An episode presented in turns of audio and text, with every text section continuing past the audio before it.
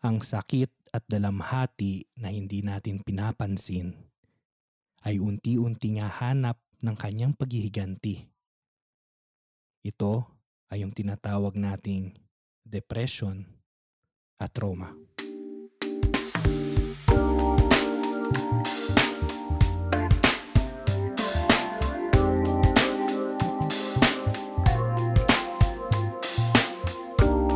Hello po, ako po si Lennon At ako naman si Russell.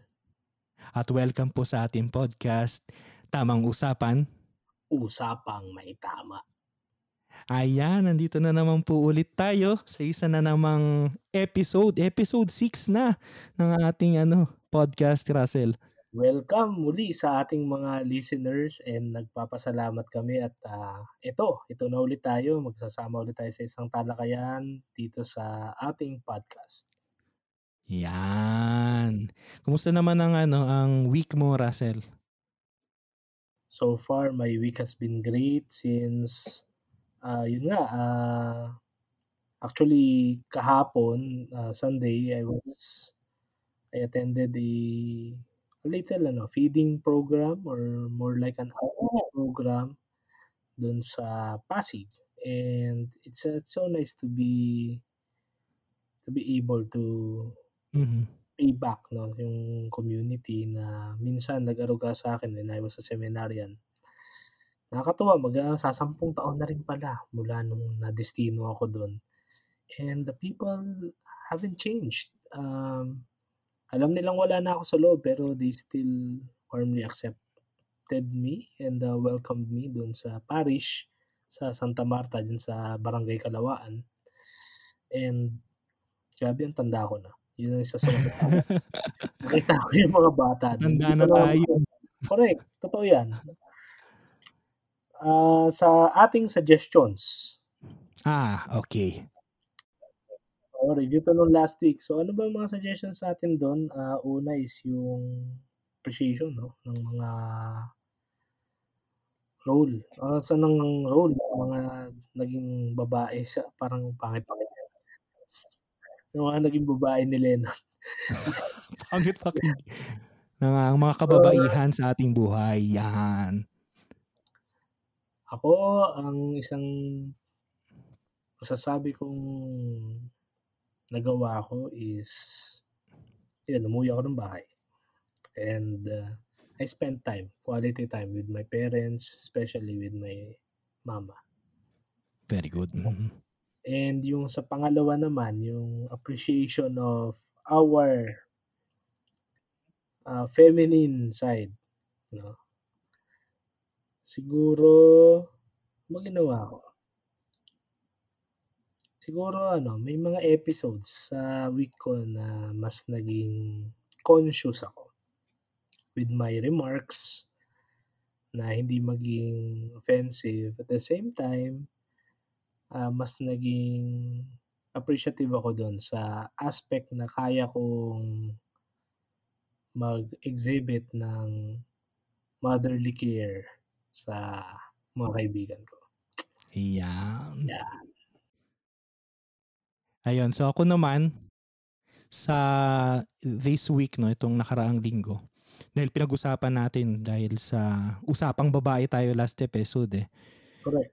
Um I caught myself di ko alam twice sa ata this week na alam mo yon di ba nagsabi ka yung sa suggestion mo na mag-ingat dun sa mga ingrained na um na sexist remarks, di ba? Na minsan unconscious na tayo.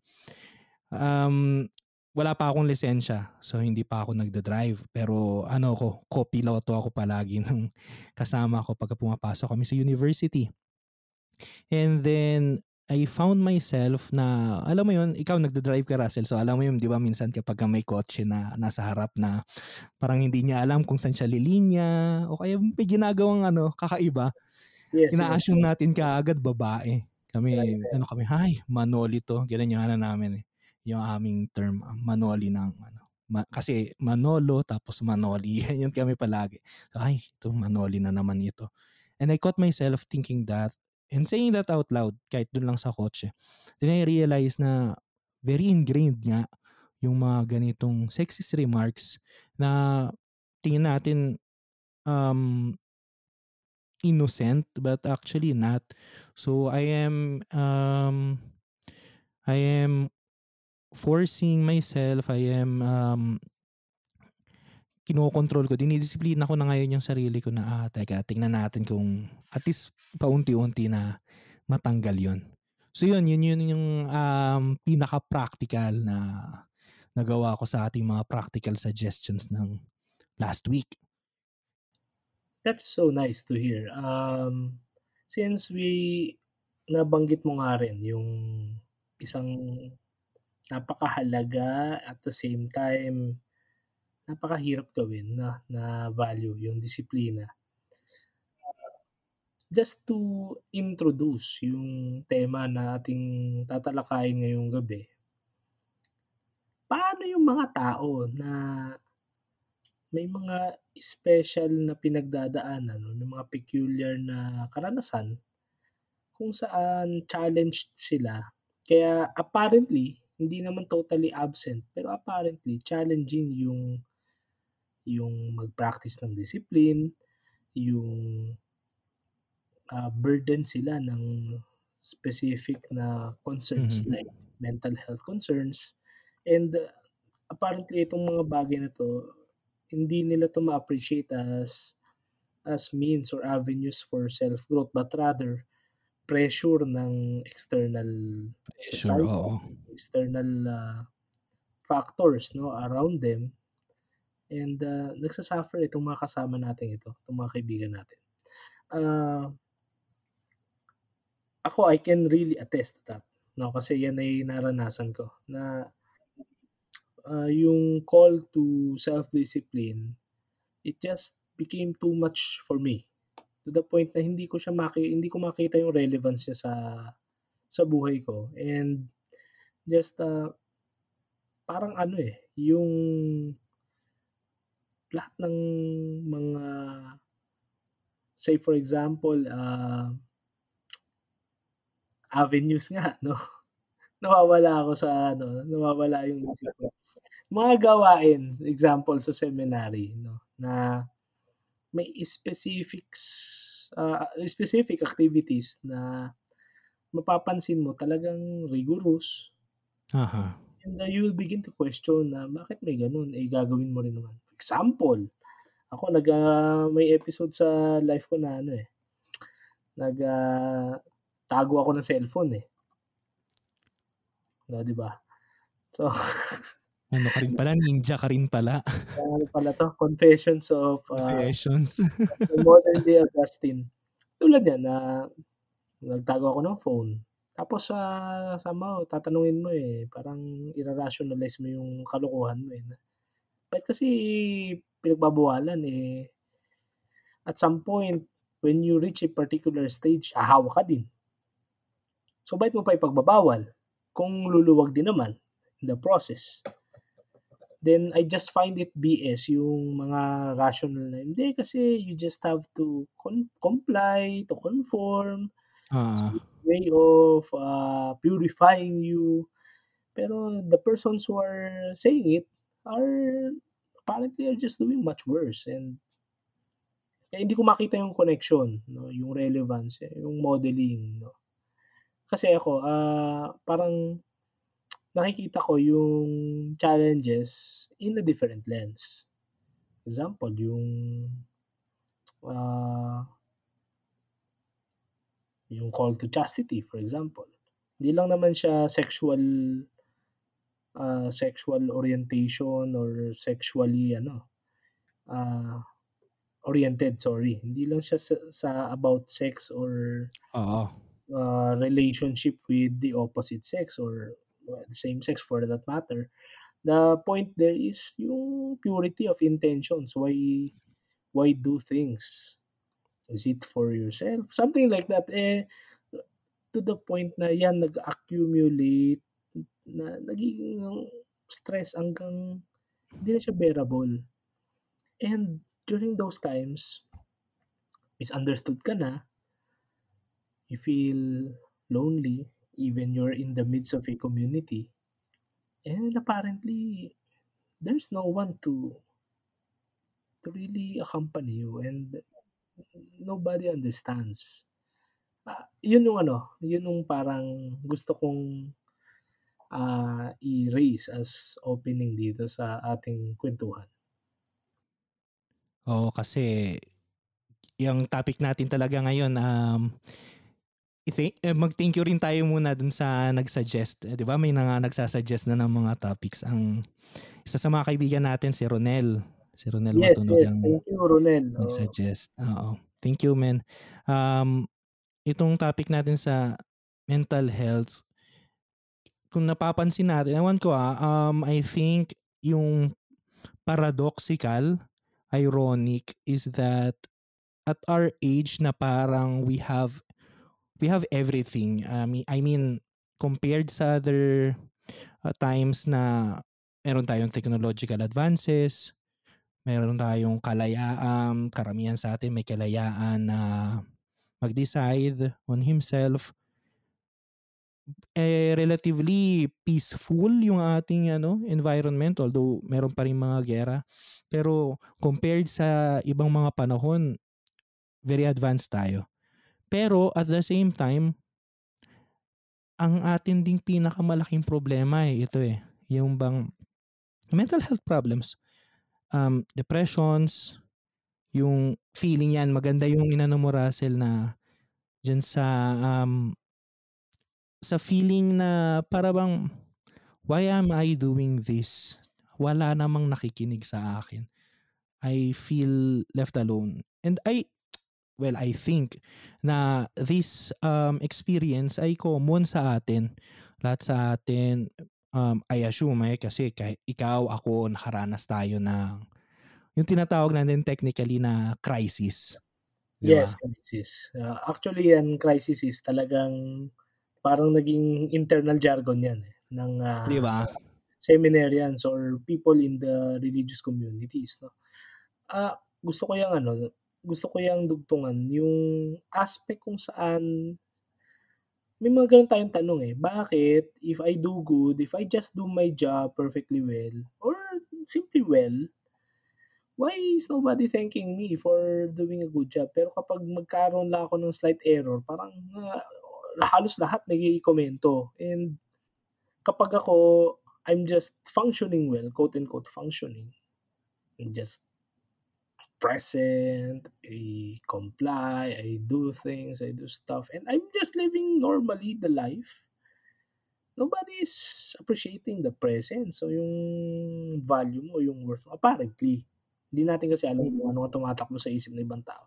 Pero kapag medyo naliligaw ka, instead of being compassionate towards you, the the very community na tinuturing mo, yun yung number one na nagki-criticize sa'yo and hindi siya very quote unquote fraternal or charity charity oriented, hindi hindi siya charitable as in talagang those are harsh and mean words na parang ma madi-disheartened ka 'no, mafo-frustrate ka.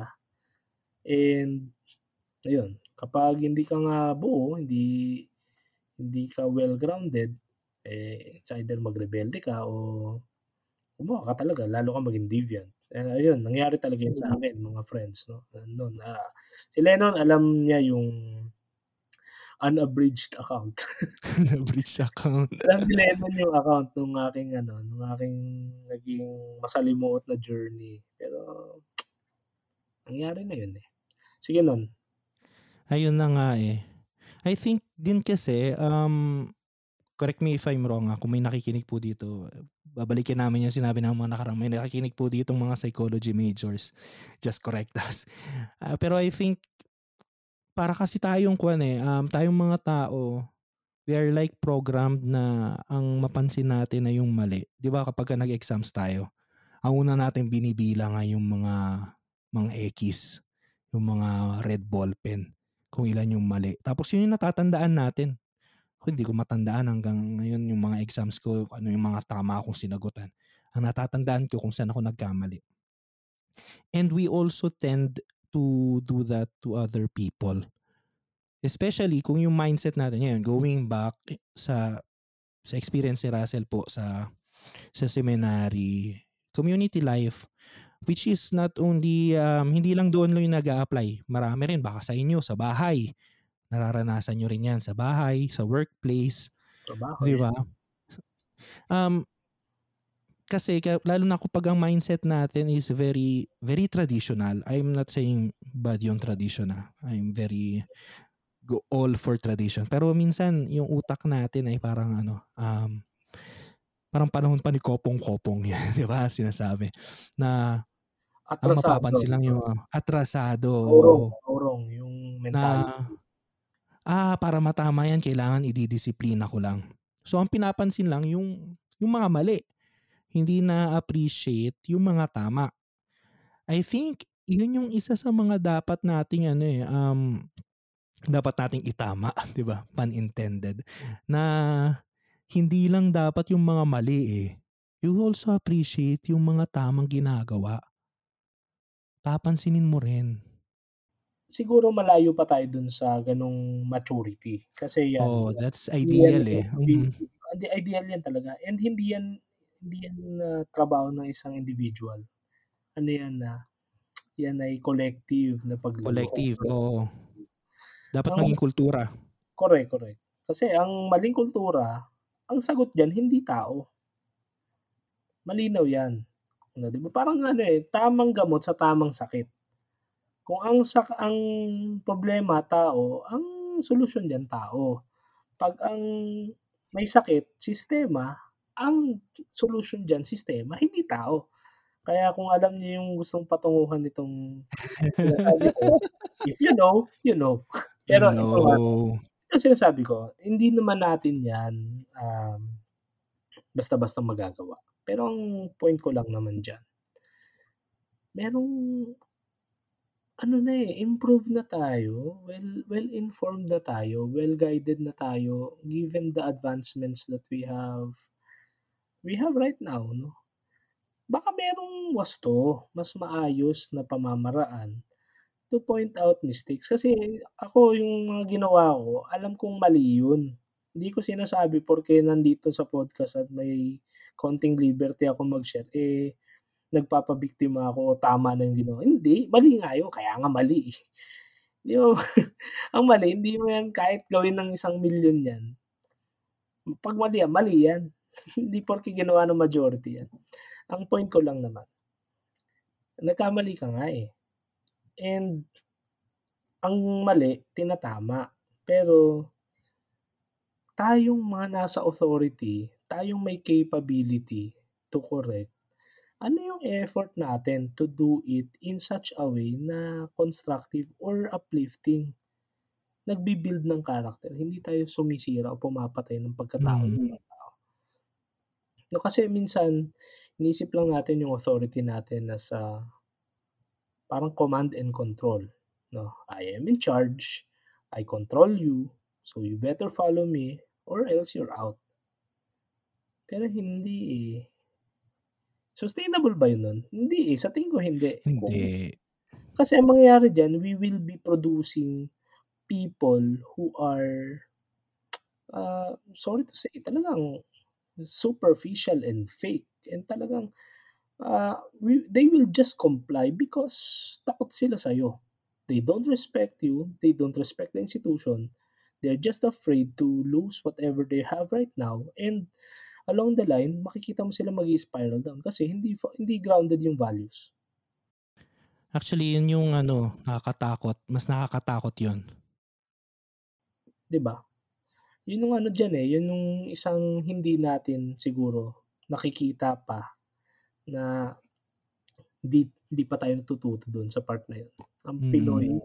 talagang mabilis tayong makalimot 'no, parang siguro it's a wake up call 'no, to all institutions not only ako yung kinuwento ko, yun kasi yung kwento ko. I mean Oo, yun ang experience ni Russell eh. ano, to appropriate it dun sa sa kwento ng buhay niyo, kung sino makikinig nito, sa trabaho niyo, sa love life niyo or sa family niyo or sa sa communities, mga NGO sa kinabibilangan ninyo whatsoever. Yun ang ano, yun ang nangyayari 'no, yun ang nangyayari and ano nga tayo eh Itong mas capable na tayo, mas marami na tayong alam, mas available ng information, ang guidance, ang ang, ah, ang capability to do better.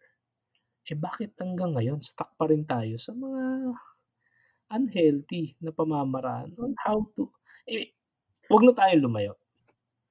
Mental health itself atrasado, paurong pa rin ang marami sa mga kababayan natin, hindi natin naiintindihan yung mental health, eh. Halimbawa, hindi makakapasok yung kasama mo sa trabaho dahil a ako yun ang ano, may mga instances na ganyan na naririnig ko, nababasa ko, talagang nagkukuwento sa akin. Na somebody is having panic attacks, anxiety. Wala, walang parang bakit hindi ka papasok? Parang gano'n, parang sa religious sense, hindi ka kasi nagdadasal, eh. Kaya ka ganyan, kaya ka ganyan. Ah, ah, ano kasi magdasal ka, mag maging mag-ano, maging positive ka lang palaging mag-isip. Ah, 'wag kang malungkot, parang hindi, eh, 'di ba? Yu yun ang ano, yun ang, ah, nun, ah, mas, ah, please, ah, shed more light diyan sa ano. May mga memes na gano'n 'di ba, yung ano, "Wag ka kasing malungkot." Tapos yung ano, "Ay gano'n lang pala yun, ba't hindi ko naisip?" Pero totoo 'yan kasi especially sa ating mga Filipino, ah, culturally speaking, meron pa rin tayong parang ano, eh, taboo when it comes to to topics like mental health. Ah, punta ka ng psychologist, punta ka ng psychiatrist, "Ay may ano 'yan, may tama 'yan. Ay ano, may sakit 'yan." Hindi po yun ano, it does not necessarily follow. Normal po at recommendable na pumunta tayo sa psychologist, sa therapist, sa mga o spiritual directors din pagka ano, for spiritual life. Normal mo 'yan at recommendable kasi kailangan mo 'yan, eh, kailangan natin 'yan. Kaso nga lang tayo kasi, yun nga ang ano, yun nga ang ating mindset tapos 'yan pa, ang nasa utak natin ay obligations first before yourself, before mental health, ah, ano lang 'yan, tawag dito, arte lang 'yan. Maiinarte lang 'yan, Oh, tapos 'di ba? talagang Which is clinically diagnosed ka parang quote and quote may diperensiya ka, parang you cannot be fully functional kahit nagfa-function ka talaga in reality. As in talagang may stigma, eh. Oo, may stigma, Even till now, even till now, yun ang, ah, ano diyan, ah, nakakalungkot 'no, pero Mm. di ko alam kung kailan natin yan mabi-bridge together as a society, as a Oo, as a society, ke ano talaga 'yan, usapang ano 'yan, eh, usapang society 'yan, yun talaga makaka-solve. Ang problema kasi, um, whilst we have this stigma nga sa ganitong usapan, ang nakakatakot is that, um, mas maraming tao na kasi mas nagiging normal, mas nagiging I mean normal ano, ah, mas nagiging, um, mas maraming tao ngayon ang nakakaranas nito, mga trauma, ng mga depressions, yung mga depressive, um, moments and mga crisis in general. Yun yung, um, general term, eh, crisis. Nakakaranas ng mga krisis na imbis na i-express nila na humanap sila ng professional help kinikimkim na lang nila kasi they think na they will be judged by other people, Correct. ba? Ngayon naman, um, I want to discuss naman, connecting the diyan 'no, kasi meron din namang mga ano, may mga iba sa atin, ito sa experience din natin sa namin ni Russell, na although we are not professionals, may mga tao na, um, sa kumpiyansa siguro nila, sa tiwala nila sa amin na they will, um, they will, um, lalapit sila, magkukuwento ng kanilang mga pinagdadaanan. And I know na marami sa atin sigurong mga listeners now, na may gano'n ding ano, experience 'no, na once na may isa kang kaibigan o baka may isa kang kaklase na matagal mo ng hindi nakakausap tapos out of the blue, "Uy kamusta ka?" Ganyan, ganyan. Tapos mag-o-open up sa'yo, 'di ba? So ayan, nabanggit na natin kanina yung isang example ng hindi tamang sagot na, ah, magdasal ka kasi, think positive, 'di ba? So punta tayo diyan. Um, paano nga ba, paano tayo mag-a-act? Kasi kung hindi pa 100. natin maano yung sus yung social structure, yung social consciousness dito sa mental health, kailangan nating magsimula. Magsimula sa individual level. Itong mga tao, tayong mga tao na nilalapitan, na mga taong may tiwala sa atin na mag-open up. So, ano nga ba, ano yung mga yung ano paanong ano natin, ang dapat nating maging action, yu yung response natin kapagka may lumapit sa atin? Yes, um, ang kung ako, kung mamarapatin, if I may masasabi ko diyan, ah, we are not problem solvers. We are not messiahs. Hindi tayo saviors, 'no? Exactly. Alisin natin yung mentality na lumapit ito sa akin kasi alam ko yung sagot and ako yung makakapagpamulat sa taong ito para mawala ng problema niya. It will never happen and it's a very wrong thing to think. Kasi 'pag ganyan tayo mag-isip isip isipin niyo yung ano, yung ina-accompany niyo. Kaya nga ito, yung term nga 'di ba, we we just accompany, we don't solve problems for people. Mhm. So, yun nga, I'm saying, let's, uh, let's get rid of our messianic complexes, 'no? Ayan, exactly. Kasi yung yung taong 'yan, yung may problemang 'yan walang ibang makaka-solve ng problema niya or kung may pinagdadaanan siya, may issue siya walang makakapag-resolve nun kundi sarili niya lang din and mare-resolve niya lang dun once handa na siya. So, yung presence mo, yung pakikinig mo, it's a make or break actually. Kasi, what if sobrang kumpiyansa mo sa sarili mo, nagbigay ka ng maling payo, which is highly discouraged talaga ng mga professionals, ng psychology and, uh, counseling professionals. We don't give advices to people. We may at some point, uh, share pointers based on our personal sharings na may shinare siya, meron kang experience na nakikita mong relevant and nakita mong during the time na ikaw yung nandiyan sa ganyang situation, shinare mo kung ano yung ginawa mo. Pero hindi Mhm. mo yun nire-recommend na ganito din gawin mo kasi never naman kayong magkakaparehas ng pinagdaraanan. Exactly, tao oo. pare-parehas ng pinagdadaanan. Kahit ngayon, right now, kung sabihin ko sa inyo, kung sabihin ko kay Lennon, "Non, masakit ang ngipin ko."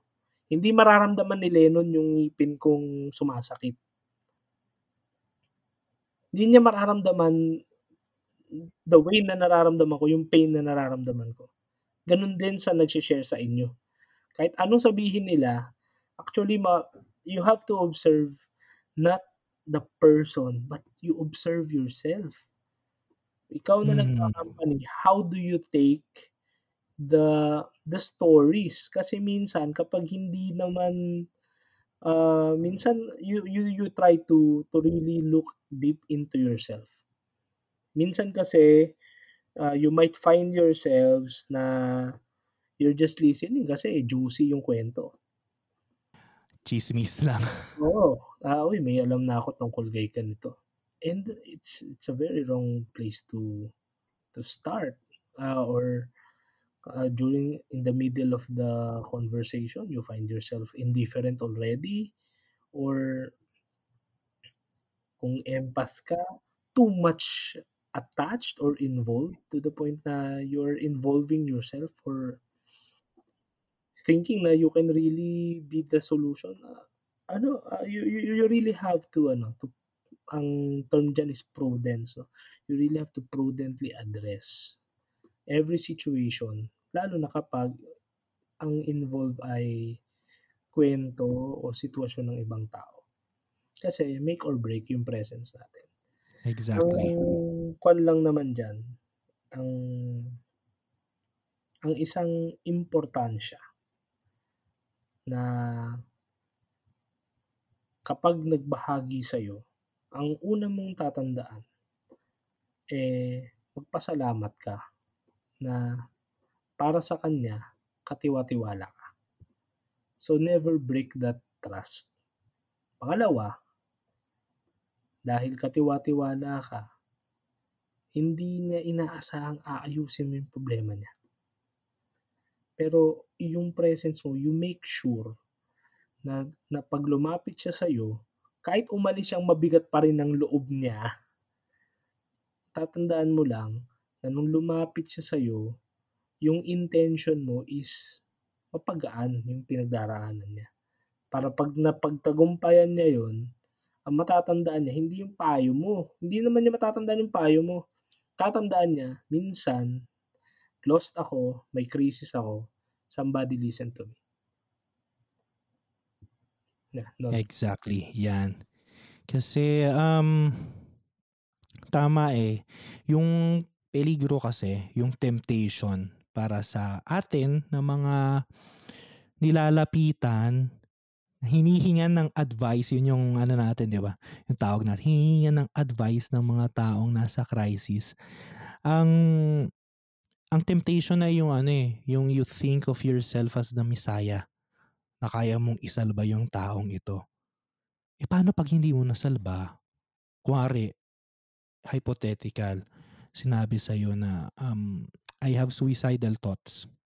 Grabe na yon Grabe na yon Tapos inadvisean mo at kung ano-ano. Paano pag natuloy pa rin? You will fall sa ano, sa sense na parang ikaw yung may kasalanan. Kaya nga dapat yun yung pinakauna na dapat nating tanggalin sa mindset natin that we cannot be the savior. The person himself or herself, siya lang ang makakapag ano, makakapag solve at the end of the day sa kanyang crisis.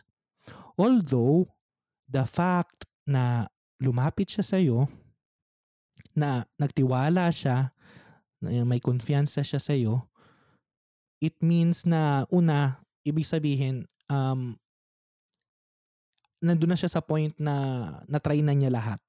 Natigit sa lahat. Kasi tayo, pag nagkaroon tayo ng crisis, pagka nag, ano tayo, may problema tayo, kadalasan, yung mga una mong gagawin, ano eh, isipin mo kung paano ka makakalabas dun by yourself.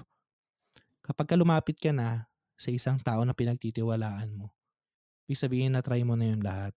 Kaya nga, yung sabi nga ni Russell, okay lang mang magbigay ng advice, pero wag yung pagkalapit pa lang, di pa tapos yung kwento, magbibigay ka na agad ng advice. Sasabi ka na kagad, ay, ito kasi dapat mong gawin, ganyan. Kasi that way, you are actually saying dun sa tao na ano, natonto siya. na bakit hindi mo naisip to? Uh, ito yung ano, napakasimple lang nito, bakit hindi mo pa ginawa? Wag ganon, wag ganon, friend. Ano, um, let him or her speak, tell you the story, And, um, kasi minsan ano, eh, ang kailangan lang naman ng tao yung may makikinig, eh. Hindi talaga yung maso-solve mo. Although si siguro may mga ilan na they think of you as omnipotent, na ikaw kaya mong gawin ang lahat, kaya mong i-solve yung kanilang mga problema. But kailangan mo yung linawin na, "No, no, no, I'm here for you, I will be listening." At tapos ayan pa, um, isa pa na ano dapat iparamdam natin dun sa tao na presente tayo. Na yung buong attention ko, dahil may crisis ka, sa'yo lang. 'Di ba? Minsan, madali tayong ma-distract eh, especially kung may phone ka. Yung pagtingin mo pa lang sa relo habang nag-uusap kayo, ano na yun eh, red flag na yun. Parang sinasabi mo na sa tao na, hmm. Di ba? Importante yan. Tama yan. Pagtingin sa cellphone, pagtingin sa relo. Very important nun, eye contact. Eye contact, exactly. Contact. Actually, yung ano, nung, siyempre kasi ano namin yan, uh, subject din namin yan sa seminaryo, alam ko sa inyo din eh. Meron ding ano yan, may procedure din yan kapag talagang you will be uh, taking up that role. No? Importante yan kasi uh, it's actually an act of service oh, sa mga may problema, sa mga nangangailangan. Exactly. Yung pag-upo dyan pare, hindi kayo dapat magkatapat. Kasi that will be confrontative. Ang ideal nga daw diyan is yung parang kapag ano, 'pag trinom parang L. So, Oo. naka nakaupo kayo na di ko alam kung anong tawag diyan, pero basta parang L. Pero ang mangyayari diyan, hindi kayo magkatapat na mag parang versus na parang tapatan, Oo. pero, ah, nakaha may Parang ano, yung traditional na confession style, 'di ba? Yung may mga confessionals. Mm. Hindi talaga magkatapat na face to face. Yes, yes. Yung pari ay nakagilid, nakikinig, Mm. tapos yung penitent ay nakaharap, oo. nagsasabi. Ngayon context nito ay ngayon sa therapy or sa ano, yung context ng sharing.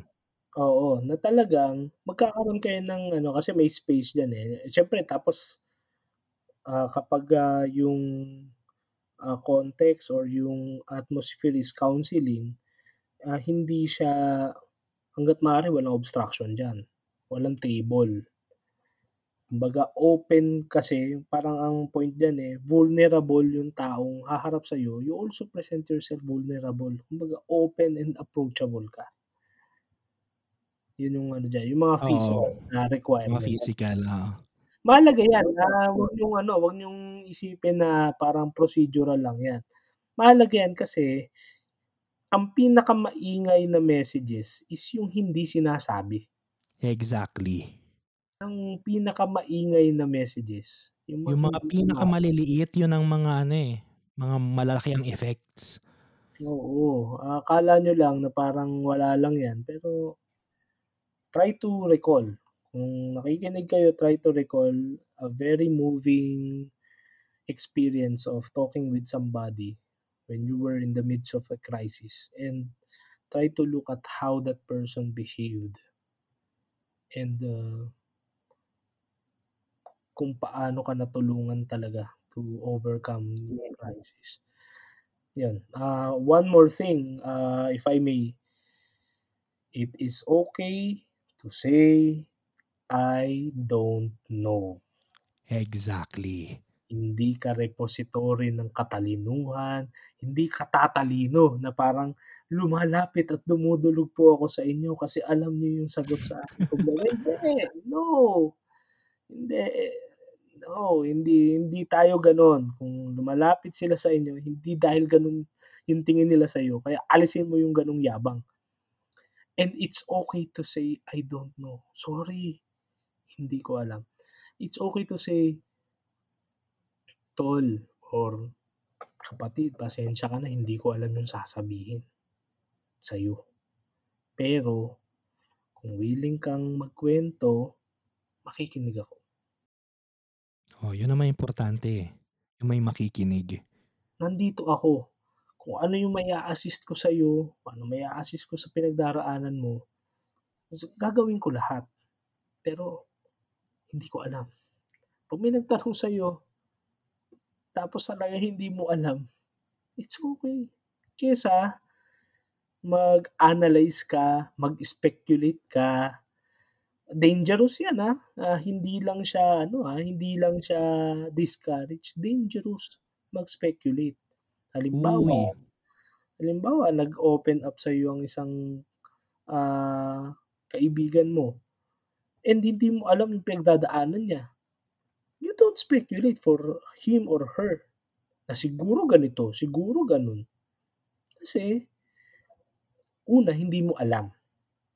Pangalawa, hindi mo alam din ah, hindi mo alam yung sitwasyon at hindi mo alam kung ano yung disposisyon ng pag-iisip niya. Eh, so yung speculation mo, again, babalik tayo dun sa prinsipyo na make or break, puwede mong ma-blur yung judgment niya. Baka mamaya hindi naman totoo yung speculation mo pero sa kanya yun na yung reality and nag-act siya according to that false reality. And what ano lang naman puwedeng mangyari, it can break or destroy, ah, a person, a person's is ah, self-esteem, relationships, communities even, because of that careless Careless words, mhm. So yun, ah, we we really have to be prudent in addressing and in in in associating with the with people who come to us for accompaniment. Mhm. accompaniment. Ayun, yun ang ano ko diyan kasi minsan parang baka kasi ano yan, yabang yan, temptation sa atin yan, parang porke lumapit sa'yo, eh, feeling mo sa sarili mo na ang bait-bait at ang banal-banal at talino-talino mo kaya nila hindi. Lumalapit yan sila sa inyo kasi sa sabi nila yun mahalaga yun, ginawa na nila ang lahat. Nab na na nasaid na yung mga utak niyan sa kaka-overthink. Kaya magpasalamat ka kasi in the midst of all those overthinking, yung mga luha na binuhos niyan nila na hindi alam ng kahit siguro pamilya o asawa nila, naalala ka nila. Kaya sila lumapit sa'yo. Hindi dahil sa matalino ka. Ang alam nila sa'yo, eh, baka mas matalino pa sa'yo yun. Pero lumapit siya sa'yo. So yun, ganun tayo. Ah, humble tayo. Huwag tayong ano, huwag nating buhatin yung sarili natin. Ah, may ibang bubuhat sa atin. Exactly. Ayun nga eh. Actually, na-touch na rin ni Russell kanina. Gusto ko lang ding i-ano, i-emphasize na sa accompaniment, kailangan ano, maintain pa rin natin yung distance. I mean, you relate to the person, maunawain mo yung kanyang pinagdaraanan, pero do not um, do not relate too much na i-identify mo na yung sarili mo dun sa kanyang pinagdadaanan. Alam mo yon yung kuwari, kung ang kwento niya ay, ay niloko kasi ako ng ano, ng boyfriend ko. Tapos ikaw ay yung mga, ay kasi ang boyfriend mo talaga, ganto ganyan, ganyan, ganyan. No, please. Wag, wag ganon, friend. Hayaan mo siyang magkwento. Do not judge for her. Do not judge. Wag susulsol. Kasi you are there to to listen. Essentially to listen. Pwede kang magsabi ng ano, magbigay ka ng kaunting advice. Pero also, iwasan natin yung mga ano, yung mga ah, ako kasi ah, yung ginawa ko nung ako yung ano, naranasan ko ganyan. Ay, naranasan ko rin yan eh. Sabi nga ni Russell kanina, babalikan ko yung sinabi ni Russell ah. Ang sakit, yung dalamhati, hindi yun equal. Hindi yun mararamdaman ng isa ng dalawang tao equally. Lagi yung magkaiba. Pwede na masakit yung ngipin ni Russell ngayon. Tapos ako nanakit yung ngipin ko last week. Pwedeng pareho yung yung fact na sumakit yung ngipin namin pero yung feeling nung pain magkaiba yon yung naranasan ko sa naranasan niya at sa nararanasan mo o sa mararanasan mo magkakaiba yon we are just here to listen not to become the protagonist of the story hindi tayo ang protagonista yun ang isa pa natin dapat tatandaan exactly Correct. I strongly agree and yun talaga yung point ng counseling or ng ah, sharing or accompanying somebody. It's never about us. Kaya let's refrain from ako nga eh. may ganun eh. May ganun pare yung sus, wala yan sa pinagdaanan ko. ayan mga comparisons Woo! Naku, wag mo isipin yan. Positive ka lang. Nako, ah, it's, it's, it will not help people. And um, yung dudugtungan ko yan, especially kapag mga love ah, advices. Actually, si Lennon talaga ang ah, ano namin, love guru. No? Oh, mga pang ano, hopeless romantic Kasi alam niyo kung bakit. Kasi si Lennon kasi yung objective tumingin dyan. Ang point kasi dyan, pag mga ganyan naman, mga intimate or love advice, ah, love ah, concerns, never promote your agenda. Ayan Wa, halimbawa hindi mo trip yung hindi mo gusto, hindi hindi mo hindi ka natutuwa dun sa kasintahan nung kaibigan mo, humingi sa'yo ng payo. Ngayon dahil hindi mo lang hindi mo alam yung kwento tapos talagang ayaw mo lang talaga dun sa taong yun. So, lahat ng mga pinagsasabi mo, leading dun sa fact or dun sa intention na kamuhian niya yung taong yun. Kontra puro Oh, mas, kontra mala, mas malala eh para sa'yo mapunta. Ah, anong worth nun? Tanungin mo sarili mo dyan. At what expense? Maganda yan Russell, ah. Gusto kong dugtungan yan. Kasi 'di ba, um, we are now speaking nga nung ano na wag yung magkaroon ng distance. Tapos maganda yan na ibanggit mo nga yan yung gusto mo mapunta sa'yo. Meron din kasing tendency na ano na we make the person too debe depend dependent on us. Na Oo, ingat delikado yun. Oo. Ingat tayo diyan. Kasi they when a person is very vulnerable and then consciously o unconsciously ginawa mong dependent sa'yo yung tao, delikado yun. Kasi, um, now, uh, uh, bago i-aano ko, ipapaliwanag ko yun. Pero uh, ang ano kasi sa ganito, sa accompaniment sa isang taong may crisis, hindi yan dapat forever. I mean, tutulungan mo siya, ano mo siya, um, i-accompany mo siya whilst nandun pa yung time na kailangan-kailangan niya. Sa moment Pero na yun ng aha.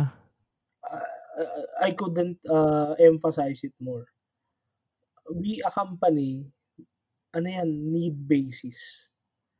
I mean, friends kayo for a lifetime. Oo, oo. Pero yung role, you, you will be taking up a role ha, sa accompaniment ha. At kapag ang role mo is ikaw yung mag-accompany, ang primary role mo is listener. Listener, oo. Yan ay gagawin nyo lang dahil dun sa situation na yun. Tama si Exactly. Lennon, it's very important na hindi hindi ka magiging ano nga, yung ah, taga-fix ng ano, ng kung anong issue kapag mag-e-emerge. Ah, kasi kapag ayun, for people who accompany people, indicator yan na kapag naging attached sa'yo yung isang tao, with that kind of uh, attachment, ah, something is wrong with your methods. Exactly. You have to review, you have to recalibrate your methods and uh, talagang ano, you you can all you can only do that by reviewing your values. Kasi yung values mo yung ibebenta mo dun or sorry, uh, benta is not the right term. Um, Yung yung share mo. lalabas. Yung, mhm, exactly. Eh kung yung value mo, hindi mo makita kung ano yung pinagkaiba ng value sa issue, patay tayo dyan. Bakit? There's a very thin line. Yung value to serve ay iba dun sa issue ng need to be needed. Iba yun. Yung meron tayong value to be present, to serve people, to assist, to accompany people. Iba rin yung need. May mga issue tayo, for example, the need to be respected, the need to be needed, the need to be uh, to be wanted by people. Iba yun. No?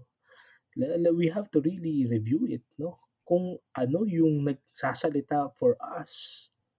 Kasi baka it may cloud our even our very process ng ano ng accompanying people.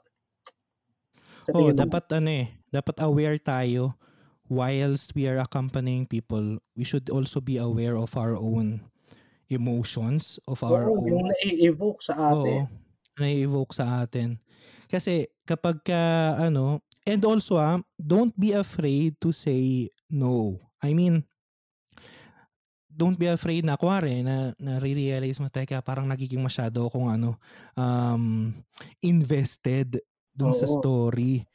Don't be afraid to Oo, say teka, hindi ako ang competent dito. Totoo, totoo yan. Ililipat kita sa iba, i-suggest kita sa ibang tao. Correct, correct, correct. Kasi pag pinilit natin na tayo, mas delikado 'yun para sa atin. Yes, tayo naman ang baka masira. Totoo yan. Kaya Ayun nga nga eh. sinasabi ko kanina, yung kadugtong yan pare. Yung don't be afraid to say I don't know. And yan yung kadugtong niya na kapag baka kasi very sensitive din sa'yo yung issue. Mhm. Don't be afraid to say na sorry. As much as I would love or I would like to really assist you in that time of crisis, I'm afraid I'm not the right person to accompany you. Let me Ayan. introduce you to someone more prudent than myself. With that, eh, ito ang aming mga practical suggestions para sa mga tao na may pinagdadaanan din pero napagkakatiwalaan ng ibang tao upang makinig at sumama sa kanilang pinagdadaanan. Sige non, simulan mo. Okey. So ako medyo meron ako ditong notes kaya titingnan ko. Ano 'to medyo mas systematic, wow! Kasi Unlike me. binalikan ko yung ano, eh, binalikan ko yung notes namin sa ano, pastoral theology pero parang ano 'to, eh, pang accompaniment. Um, merong tinatawag na ano, um, ABC method, 'yan, 'di ba? Asan na yun? Teka hindi ko na mahanap. Ayan, ABC method para sa mga ano, sa mga nag-a-accompany. A, achieve contact with a person. A, yun ang pinaka-basic siyempre 'di ba? Dapat may ano, may contact, makakausap mo. Sa mga unang sabihin natin, tawagin natin sessions, yung mga una ninyong usapan, mafe-feel mo na yun if may click ba. I mean, minsan kasi baka wala. Yun na, kailangan mo yung i-ano, i i-refer sa iba na sa tingin mo mas makakatulong sa tao kaysa ipilit mo na ikaw. Kasi mahirap pagka pinilit mo, baka lalo mo lang ma-damage yung tao. And then, um, yun nga, sabi ko, kanina babalikan ko yun na kailangan mong ipa-feel sa kanya na nasa kanya yung ano, attention mo. And also, be um, clear na ma, na ma-realize niya na yung kung ano mang pag-uusapan ninyo is will be staying there. Yun ang A, achieve contact with a person. B, boil down the problems to its essentials. Ayan. Minsan kapag ka nagkukwento tayo, na, dami nating napupuntahan. Parang ako, di ba? dami napupuntahan Parang itong nagkukwento. 'to. Parang itong podcast ito. exactly. Pero ayun. Um, kaya habang nakikinig ka, don't be afraid to to cut the person. Wag rudely ah. I mean, kuwari, ah, ah, teka, kung hindi ko naiintindihan ng maayos, pwede mo bang ulitin yung ganito? Pwede mo i-clarify yun eh. Kasi, um, but never, never, never say na, um, parang ano, um, hindi mo na-explain ng maayos. No, sabihin mo lang na, um, di ko naintindihan kasi pwede mo bang ulitin yung ganitong bagay? And then, um, don't uh, have, don't ask leading questions. Alam mo yun, yung parang inaano mo sila, tina, tinutulak mo sila sa isang um, sa isang gusto mong maging sagot. No, no, Red no. Let yan. the Red person. flag yan. Ah, Red flag yun. beware Mhm. dun sa mga humihingi ng payo din. Ah, maging ah, mapagmatsyag dun sa tinatawag na solicitation. Exactly. Delikado, delikado. tapos tapos ano nangyari? Yung Ay, tipong yan, mga ganyan. naman hindi mo naman kailangan yon na malaman. Hindi mo kailangan maganda malaman. sa sa nag sa nag-a-accompany, yung parang sobrang interesado ka dun sa kinukuwento, yung parang, "Tapos ano nangyari, ano nangyari?" Uy, mag-ingat tayo dun. Delikado yan. Ah, dangerous yan. Hindi yan ano, hindi yan Mm. basta-basta. Ano lang dapat, yung mga questions natin is for clarifications para mas maintindihan natin yung ano, yung situation, yung konteksto. Ayan, So yan. yan. Ah, paki-emphasize na nun kasi, ah, hindi porke tayo nag-a-accompany, eh, tayo'y may authority to ask everything. Yung sinasabi ni Mhm. Beno na boil mag-focus ka lang talaga dun sa Sa sa pro essentials lang, oo. Yung problema lang. na iga-guide mo rin siya na you will also have to lead the conversation. You you will manage the conversation in such a way na yun lang kung ano talaga yung concern niya, yun lang yung i-a-address niyo on that Mhm. particular time. Kasi Exactly. saan saan kayo mapupunta niyan, eto yung kinukuwento niya tapos actually naalala ko nung bata ako et cetera, ganyan, ganyan. Yun ang sinasabi nila na iga-guide mo siya or ika-cut mo siya na, "Sorry, sorry, um, puwede ba tayong bumalik doon sa pinaka-concern?" Mhm. Yan. Ayun. Iwasan din natin yung mga ano, yung mga lines na parang, um, "Ay, wag kang mag-alala kasi ano lang yan, normal lang yan." Mga ganyan ba, "Ay, ano lang yan, simple lang yan." O kaya, um, yung sobrang daming mga yun nga, yung sobrang daming mga tanong na nalilito na lalo yung mga tao.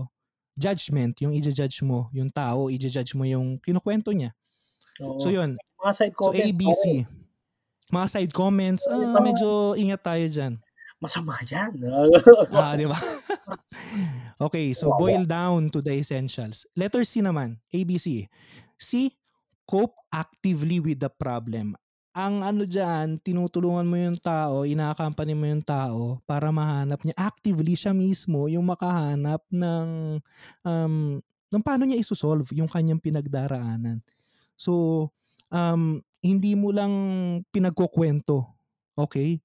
So, ililid mo rin siya na anong pwede niyang gawin para ma-solve yun na hindi mo gagawing dependent siya sa'yo. So yan, ABC.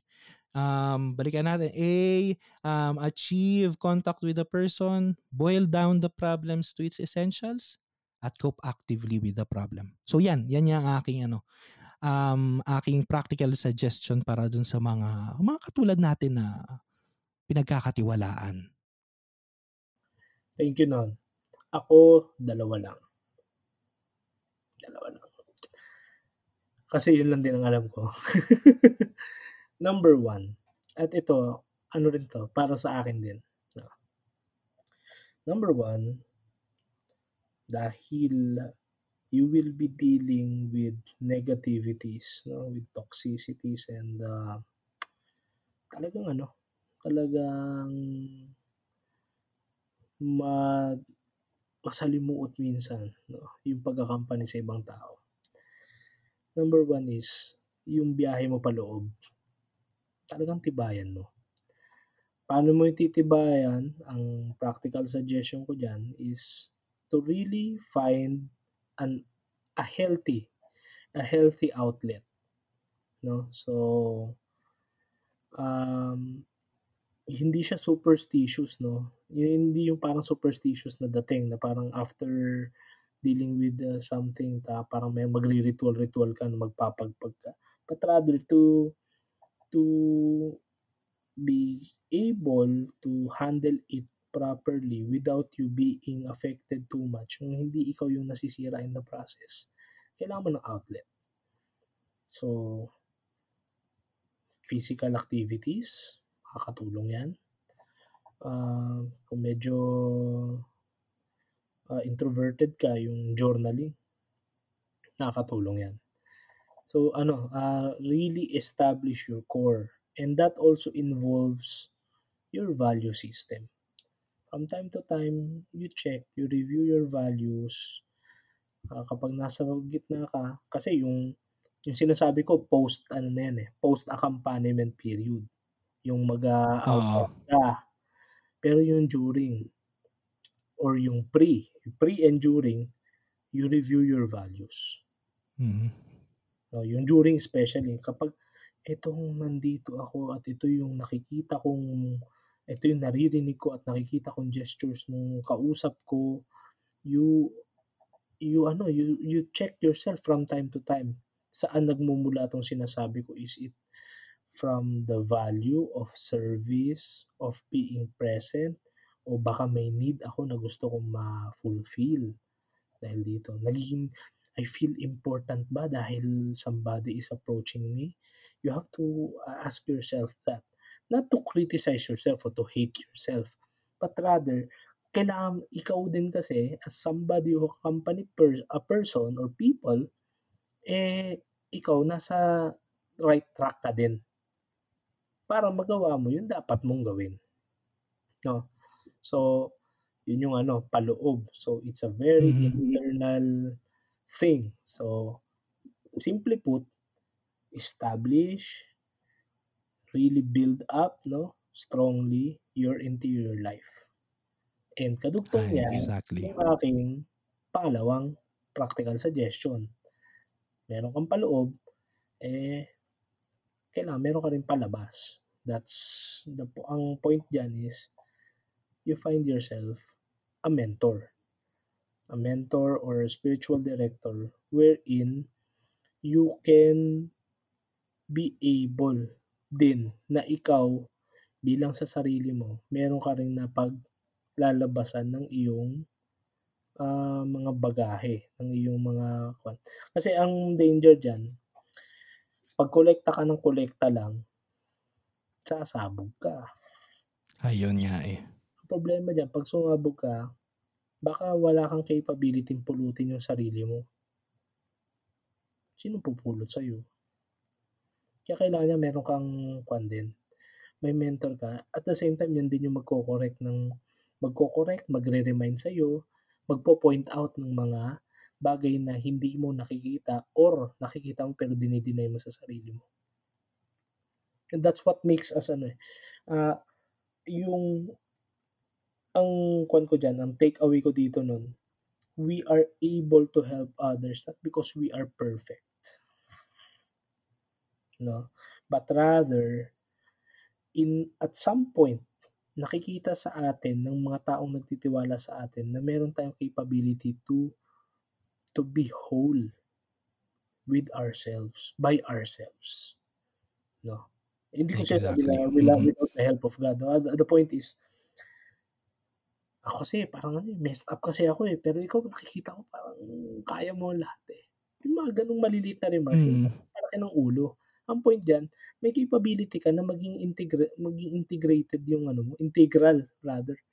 May capability ka for integration, and dahil dun nagkakaroon sila ng tiwala na kaya mo silang ma-handle. And yun Exactly, oo. yan, hindi lang hindi hindi mo kaya ang lahat sa sarili mo, so you will really need somebody to Uh-huh. to remind you, to educate you, to accompany you also. And needless to say meron kang personal mentor, and of course, you take your strength from the the the author of life, the the the true peace 'no, the way, the truth, and the life. In the life, yang. You ano, you kasi nga sabi ko dugtong siya sa interior life. Regardless kung ano yung belief mo, yung tradition or religious tradition mo you make sure na meron kang access dun sa sa higher ano, being. Kasi ano yan, eh, yan ang ano, eh, yan yung mag magsu-sustain sa'yo when everything tends to turn south sa buhay mo naman. Yung sinabi ko nga, kapag walang pupulot sa'yo, at least sigurado kang meron. Ah, Yan, exactly, yan ko nice. Ayan, so ayun, um, ayan na, naka-isang oras na tayo, na-fulfill na po namin na 1 hour lang kami. And thank you po ulit sa pakikinig and sa mga feedback po ninyo. And also, um, if you want to um, to join the conversation, katulad ngayon, um, suggestion 'to galing sa isang listener, si Ronel. So you can tell us kung nasa Spotify po kayo, meron diyan sa babang ano, um, puwede kayong maglagay diyan, may lalagay ako diyan ng tanong tapos you can comment there, 'no? And thank you, thank you very much for listening. Yes, yes. Thank you very much and, um, we are we really appreciate your comments and your suggestions how to improve our our approach dito sa tamang usapan and we're looking forward to have, uh, this conversation with you dito. Welcome na welcome kayo. Exactly, mhm. Mag-message lang kayo, yun nga dun sa gagawin sa comment section, mag-comment kayo and ako nagpapasalamat din ako sa'yo nun, na talagang pinagbibigyan mo rin ako dito sa sa hobby na 'to, ah, sana na-enjoy ko rin, na-enjoy ko rin. Ayan, sana nga, eh, eh, na-e-enjoy din nung mga nakikinig. Opo, sana nakakatulong kahit papaano. Anyways, so may ano pa ba tayo, announcements? Wala na naman 'no? So far wala Um naman wala namang bago. Wala namang bago. So ayun po, maraming salamat po ulit. Ako po ulit si Lennon. At ito si Russell. At ito ang tamang usapan. Usapang may tama. Ba-bye, Thank you, goodbye. ba-bye.